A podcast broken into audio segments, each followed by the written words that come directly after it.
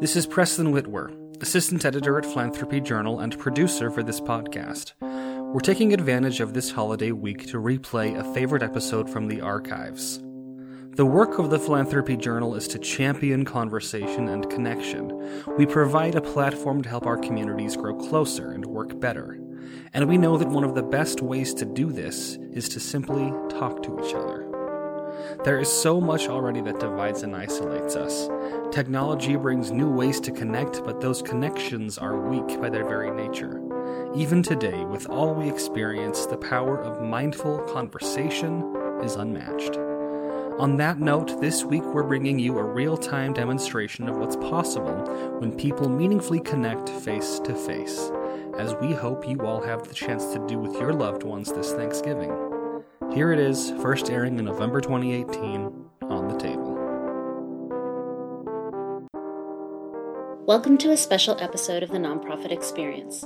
I'm Sandy Sear, Managing Editor for the Philanthropy Journal. This week, we share highlights from on the table discussions that took place in Charlotte, North Carolina on October 24th. Over 6,000 participants took part in conversations hosted around the city. The theme for the day was The Legacy of Segregation and Its Continued Impact.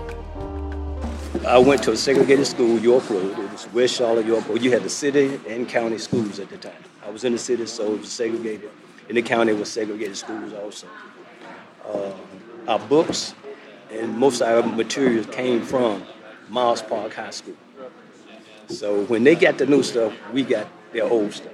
I mean, that was just a, that's just the way things were. I'm very happy to get. Um, some of the restaurants. Uh, there was a restaurant called Tanner's I think he was Greek.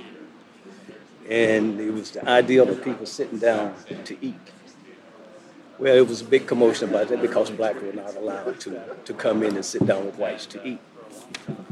He came up with this brilliant idea that if black people couldn't sit down, he would just take up all the stools and the tables so everybody would stand up and eat.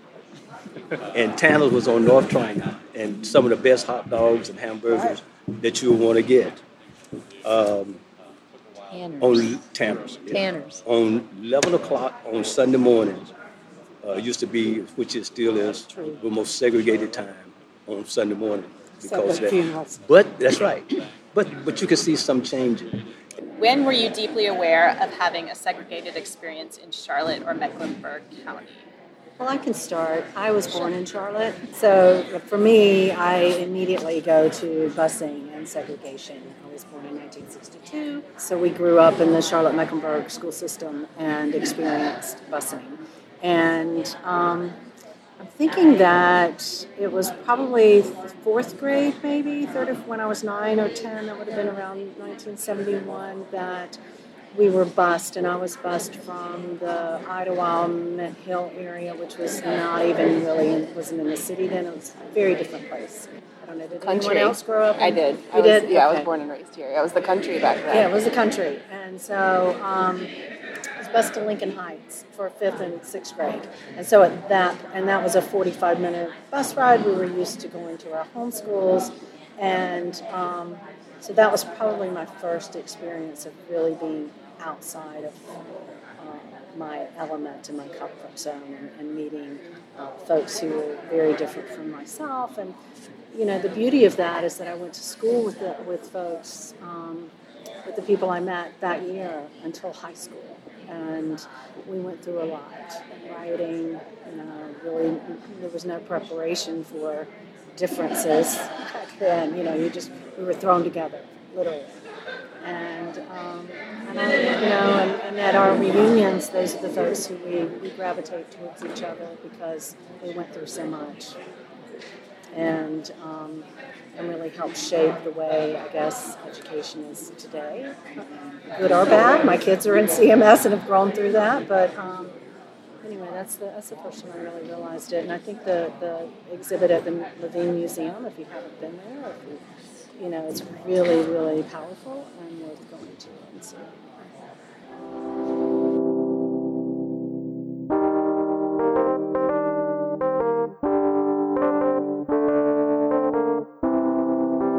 Lena Hopkins Jackson. I am a local visual artist specializing in cartooning and illustration. I'm also a teaching artist and a native of Charlotte, North Carolina. As far as today's meeting, I left excited. Um, I'm, I'm hopeful. Um, I'm seeing a difference in the Arts and Science Council I knew from the 90s compared to what I'm seeing now. Um, not only just now as advisory board member, but as a contributing member of the arts, you know, culture here in Charlotte, um, I'm seeing the leaps and bounds, and it, it makes me proud. Um, I feel like people are listening. Um, today we were asked about segregation, and um, a, really a heavy topic. I had a moment to speak on what I saw going on in the NODA area.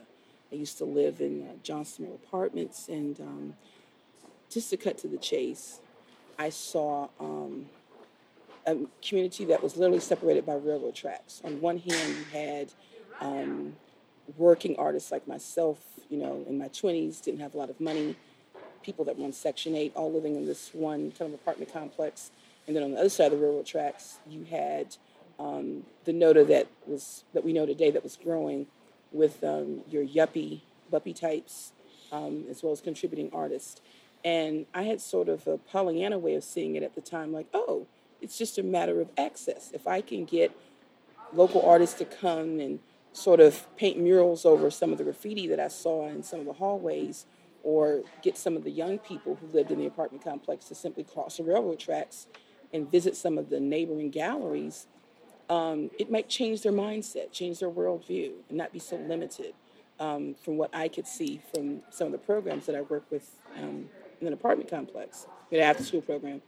And what bothered me was after talking to some of the um, neighboring businesses, I had someone be very honest with me and say, um, You might as well give this up because in a few years, all this is going to be gone. Very, um, this is, they're not interested in partnering with the people in those apartment complexes. They're going to basically um, mow those down and do something brand new with it. So you're kind of wasting your time. I won't say his name, but he used to own a very popular business over there, and he just kind of, I guess he's trying to save me some trouble. And it just sort of made me very sad. On one hand, I appreciate gentrification, I really do.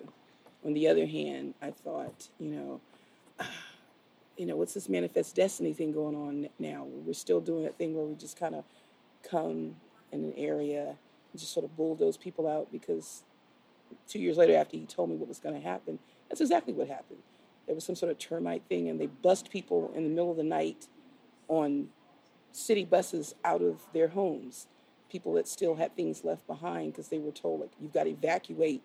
I think it was two hours or something like that. You know, just like I said, as a as a visual artist, it went deeper than that. But I think that's the beginning of when I started to feel like you've got to use your talent for more than just um, painting pretty pictures for doing caricatures at parties and events. But it's one thing to have a conversation with two or three people, but you can do a piece of art that will have a lasting impression, that will be a conversation starter. And whether it's provocative and it elicits some sort of angry response, at least it's a conversation that's happening. What I heard today when I heard Robert Bush speak and when I heard Tony speak and all the other members of the Arts and Science Council that, that presented today was I felt a shift. I felt a change. Um, I want to take what I heard here today, spread it on social media, and say, look, segregation exists, racism exists, but don't let the current political climate going on, don't let whatever you're bothered by locally going on uh, distract you from the fact that you can make a change, you can have a voice, you can have your say. So I'm LaWana Mayfield. I serve on Charlotte City Council representing Southwest Charlotte, District 3.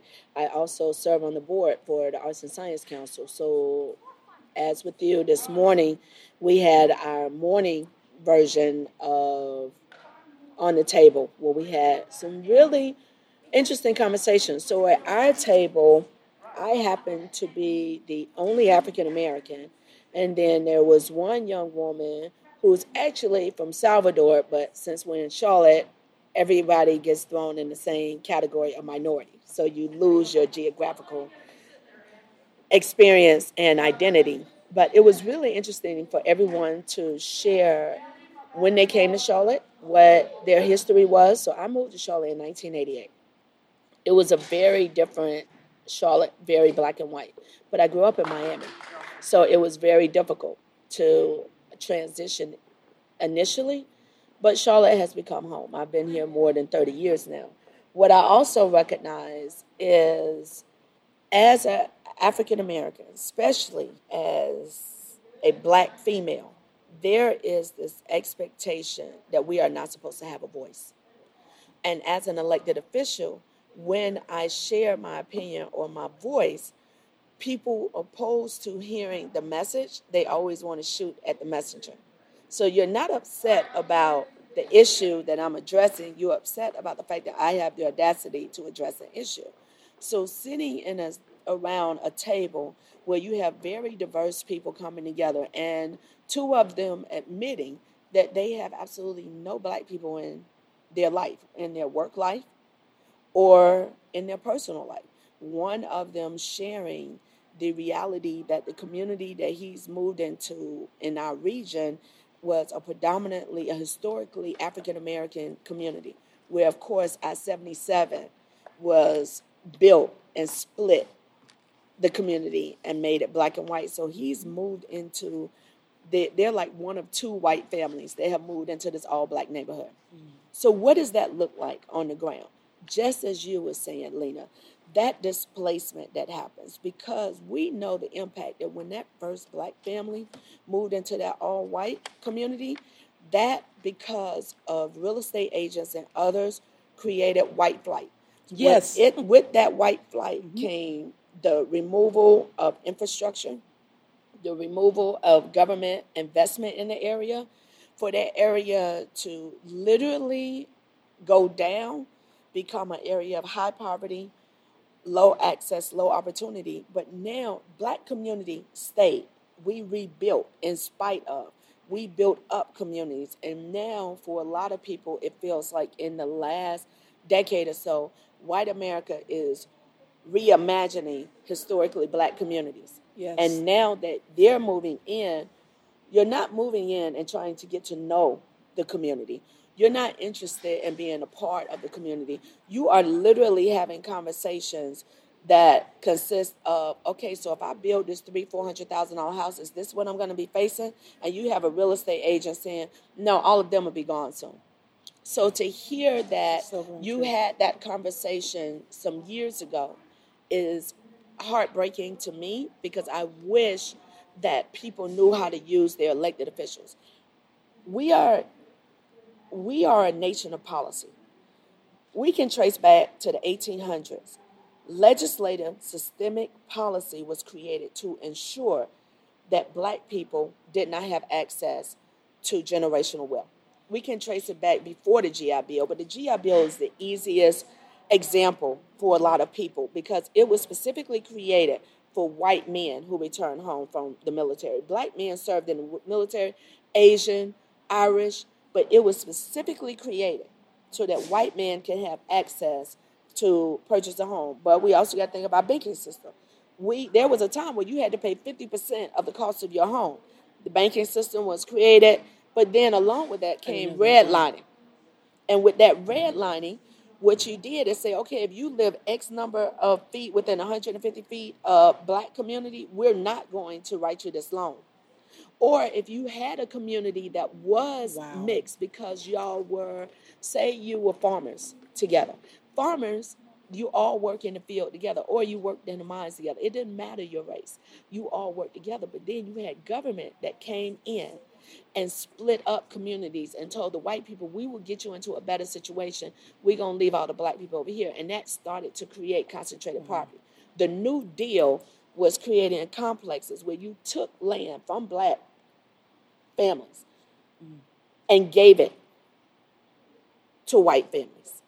You then moved those black families, just like you said, with just within the last few years of Charlotte. In the middle of the night, people are scared and given a scenario that says you need to leave now with little to no information, but none of them Hardly have been knows. able to come back. Nope. And we do this repeatedly. There is a policy piece that goes along with this conversation. What I'm excited about is at my table there was a young white male who lives in Cornelius. He is that one where he and his wife have moved. They purposely wanted to move in the historically black community. They have not figured out how to build a relationship with their black neighbors. They, it was funny. It was his sister-in-law, who is black, coming to visit with their niece or nephew.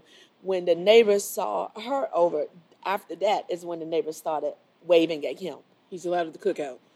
I got you. He's at least and now at least now they wave and acknowledge him. So he's trying to figure out how to maneuver. But we have this TV show on right now, The Johnsons, with Cedric the Entertainer Yeah, that talks about just that when you were this situation. So we suggested to him one, watch that.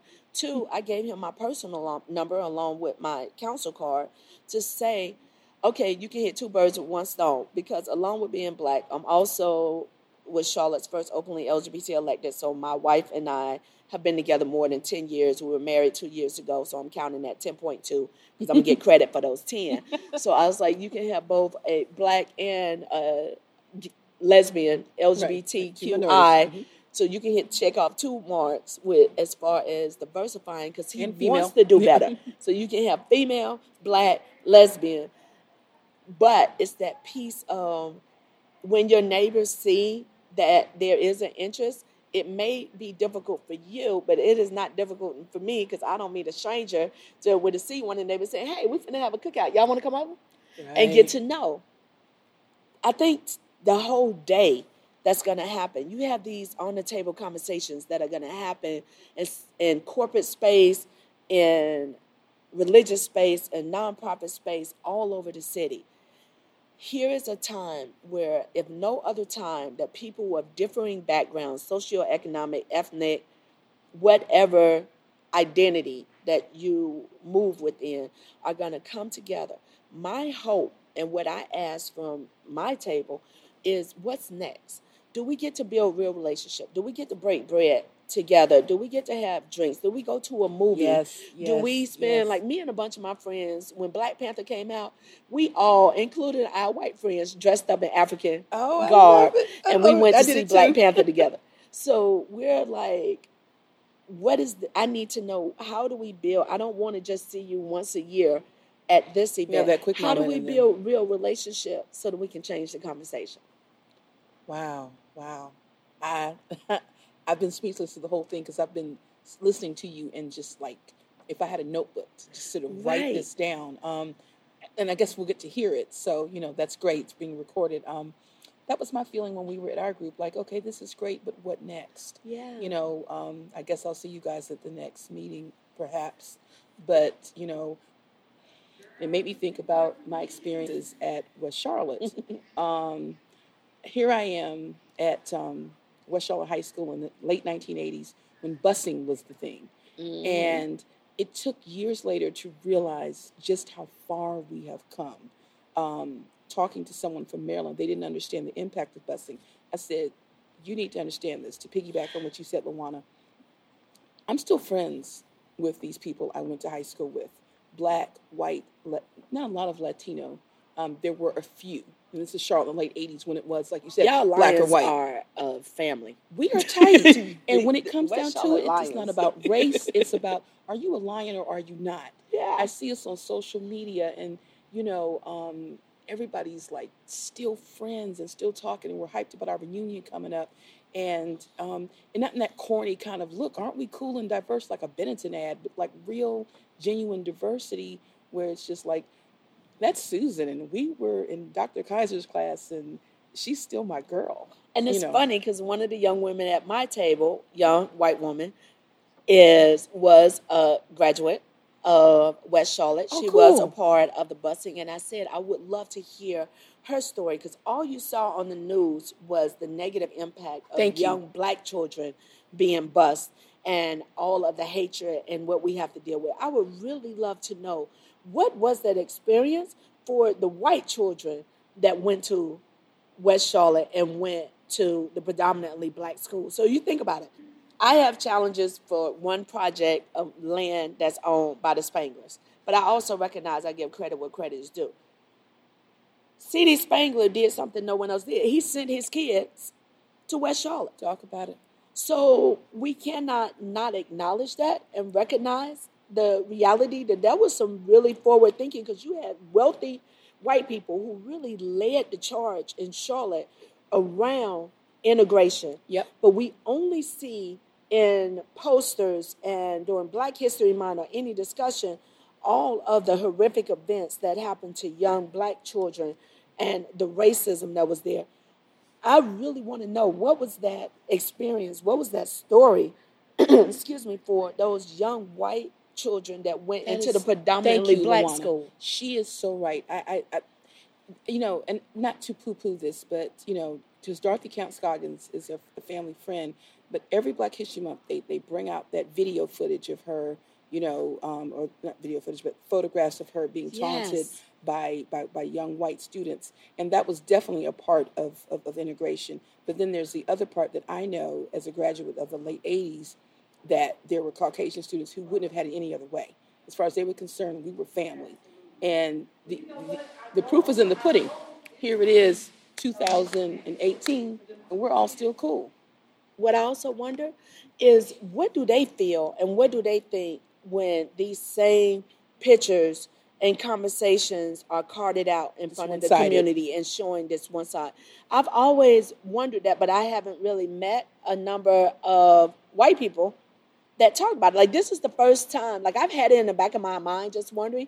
This was the first time this morning, and we- we all shared. I made sure we all shared each other's contact with each other and cards so that we can stay in contact. Because I love would it. really That's love to know, hey, tell, let's have a real conversation. How does it feel when come Black History Month or different times of the year?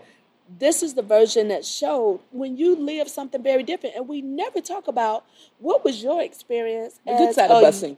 White female or white male going to a predominantly black school. Were you welcome? Were you taunted? Were you spit upon? Did you realize that you had some amazing friends? Did you learn how to play spades? You learn how to play bid whist from us? Did, what did you did you learn how to do double dutch? All the things that we take for granted. What was that experience for you? We never talk about that, and I hope that ultimately these on the table conversations become real relationships like you said, not just a conversation. But Okay. oh my God, I am so glad that we stayed after I'm so glad to have this shared that. conversation. yeah, yeah, because we're going to probably want to talk about it even later because I, I, I got questions. right. But, um, you know, I just want to say this meeting was a success. It was. Yes. You know, I mean, just overall, the stories I heard, things I wanted to say to that person, like later on, and like just like in a living room, comfortable atmosphere away from, um, you know, a formal meeting setting. Right. You're not the only person that worries about what schools your children go to. Um, because he was expressing his guilt about not wanting to go to schools that had been um, the Title One, whatever term they're using, or whatever. And these conversations have to. Um, you get a, a small segment of time, and then someone introduces something that you didn't realize before, like with the alumnus of West Yes. Charlotte, and you want to talk more. I, I'm just that's hoping the, it'll lead to that's more. the relationship building. And hopefully, whoever listens to this, if you haven't been a part of On the Table, you look into it and recognize that you can create your own on the table. You don't have to wait for this one day. Yes. All of the information is out there. It's in partnership. You can go to the ASC's website. You can just do a Google search on On the Table Charlotte, and you can get the platform and or the model so that you can do some on the tables in your own neighborhood to change the conversation. So this was really great. So Yeah, thank, thank you for allowing us to share. I'm so glad it was you. You know, just, just someone to just uh, you. You're gonna always bring the truth. I love it.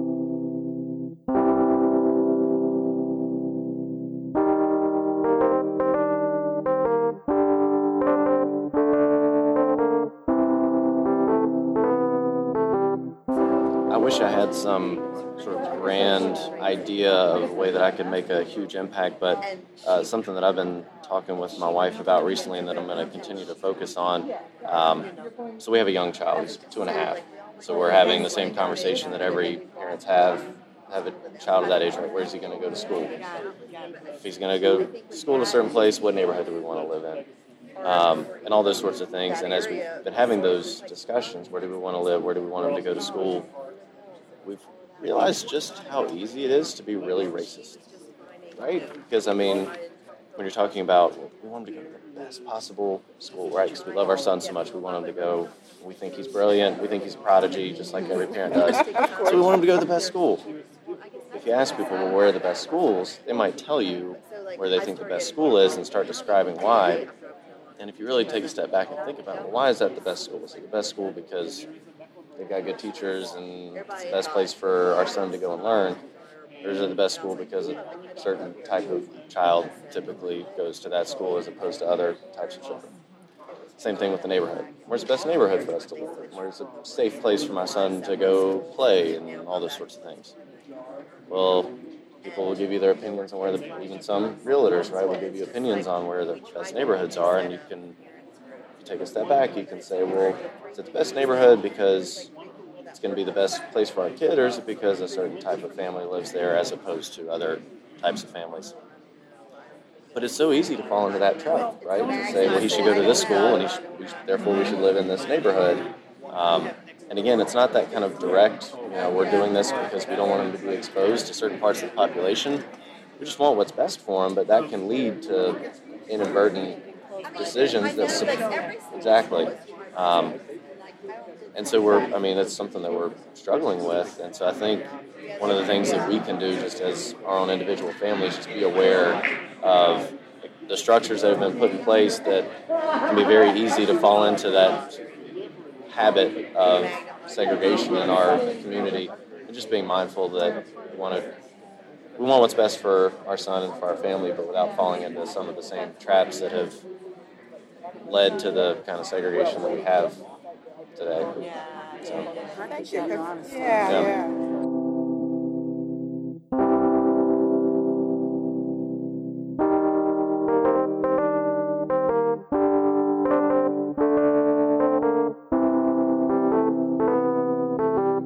I'm Mary Long. Um, I'm a business advisor for an organic farm in Polk County, and I'm also on the Duke Mansion Lee Institute board, which is how I got involved in this conversation.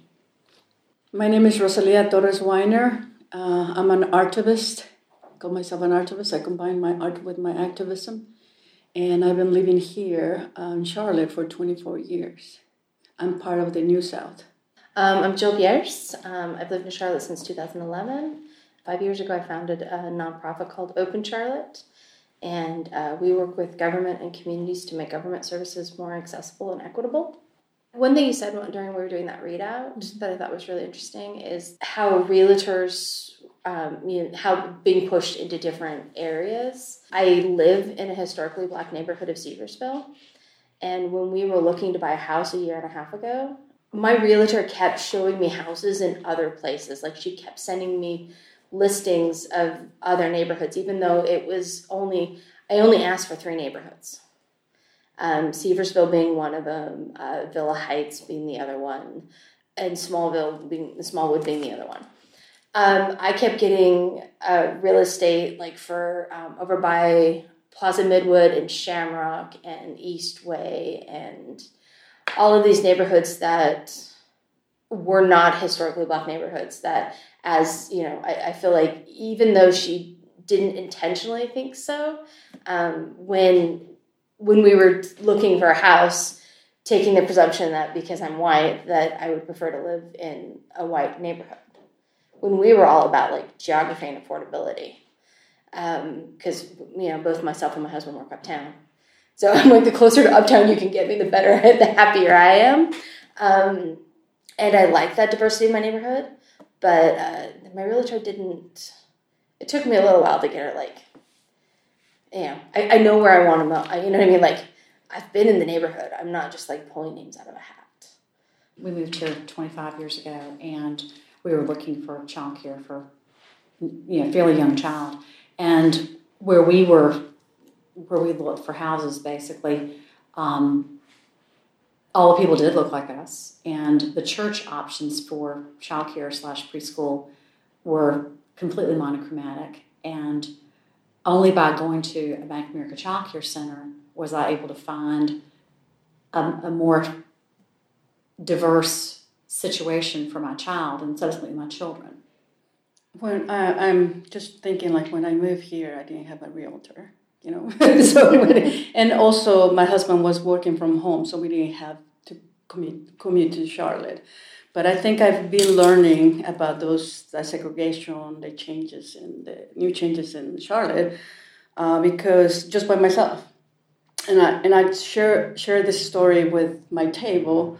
Um, I have I'm a muralist too, and I have several murals in Charlotte. And I was painting a mural on Central Avenue, and there's where the the Latino community concentrates. They live there, and I wanted to give back to my Latino community by painting murals. So I'm painting a mural, and I see this black gentleman, and like trying to talk to me, but also he was afraid to talk to me. He was, and um, I turn around and I say hi to him, and he said, "Lady, you know this was a black neighborhood," and I'm like, "Yeah," and I get off my ladder, and I said, "Yeah, well." Um, and she's like, there was a barber shop here, there was that, this and da da da. And he said to me, and now you Latino people came and don't talk. And for me, that was like a great opportunity to have that conversation. And I said, guess what? This is what I'm here. Let's talk. So he gave me this story about the neighborhood, like how it was segregated, how it was uh, all these businesses, how it was like a black neighborhood. And at the end of the conversation, I remember I said, um, I'll tell you what, you find me a wall and I will tell your story. I love painting public murals because I always meet people uh, with different maybe ideas and I start, because all my work is about immigration and social justice. And when I said that I'm part of the New South, the Levine Museum um, created this exhibition about the Latinos, the growth of Latinos in the South and um, how we're making the changes to the Charlotte and how Charlotte is changing us too. So it is a very interesting experience for me to to learn about um, about how Charlotte is being seg- segregated and is still, you know, segregated. Um, I was in at the table. There was a lady from LA, and she was talking like how it is segregated over there. Yeah, I live in LA it is segregated and it is here too. Uh, I remember when there was a, a shopping center, a big shopping center for the Latinos only. They put it like out on the outside of Charlotte.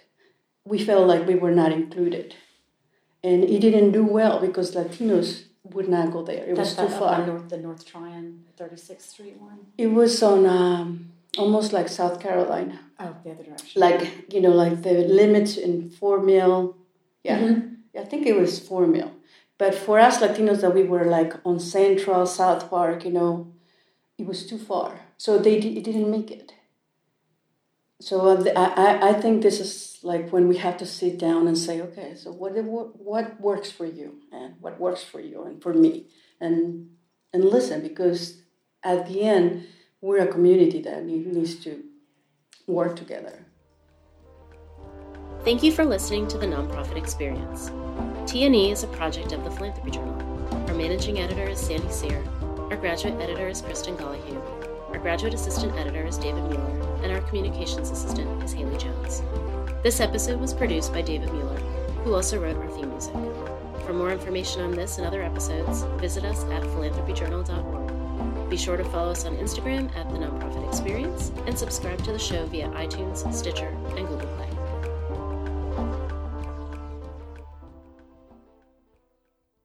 So I ended up turning left, and I don't know where I was, but I was going down through Plaza Midwood and this, that, and other.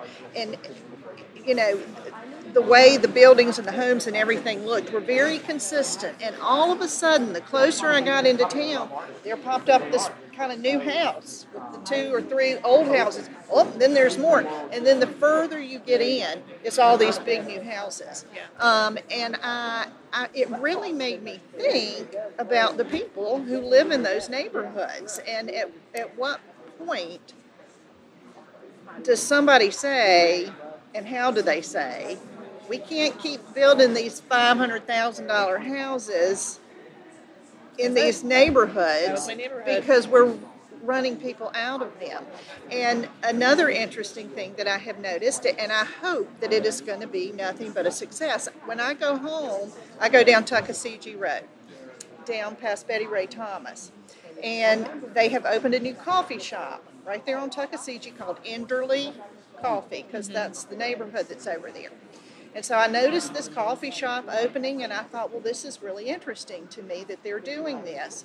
And at first, I didn't see people there, and then all of a sudden, I started seeing people sitting outside drinking coffee, and it was all white people and young, young, you know, millennial men, young moms with their children.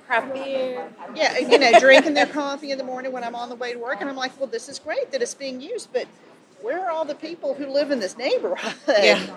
that are going to drink this coffee? And uh, now I don't know how they're marketing or anything like that. Over the last few weeks, I have seen occasionally an African American person sitting out drinking coffee. But what is it that we are imposing on people in those neighborhoods? Well, we want you to have a coffee house. But it might be a five dollar coffee. Are they right? Are And they so really going to go drink coffee? coffee? Yeah. You know, So those are the kind of questions that I think about when we talk about, you know, lasting effects of segregation and how what we can do